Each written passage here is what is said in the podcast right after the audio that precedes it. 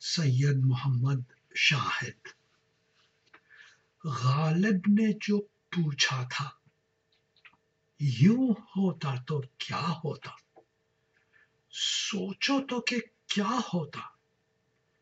گر غور کیا ہوتا؟ جس گھر میں ہوا پیدا، گر تو نہ وہاں ہوتا۔ ایما تیرا کیا ہوتا؟ مسلک تیرا کیا ہوتا؟ جس گھر میں ہوا پیدا گر تو نہ وہاں ہوتا۔ ایما تیرا کیا ہوتا؟ مسلک تیرا کیا ہوتا؟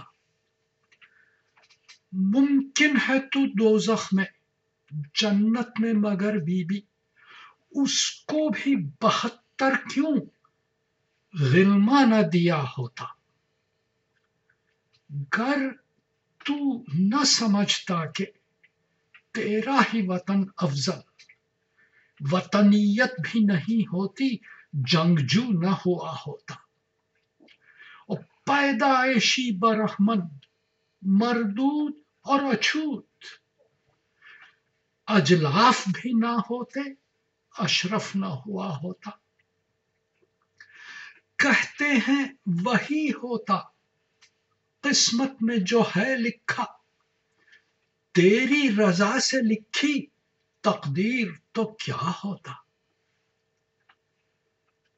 ہے زیست کا مقصد کیا؟ اللہ ہی جانے ہے ہے زیست کا مقصد کیا؟ اللہ ہی جانے ہے مقصد تو خود اپنا بنا لیتا تو کیا ہوتا؟ اور دانشوری یہی ہے۔ پردہ جو فہم پر ہے، وہ پھاڑ کر نکلتا، آگے جو بڑھا ہوتا۔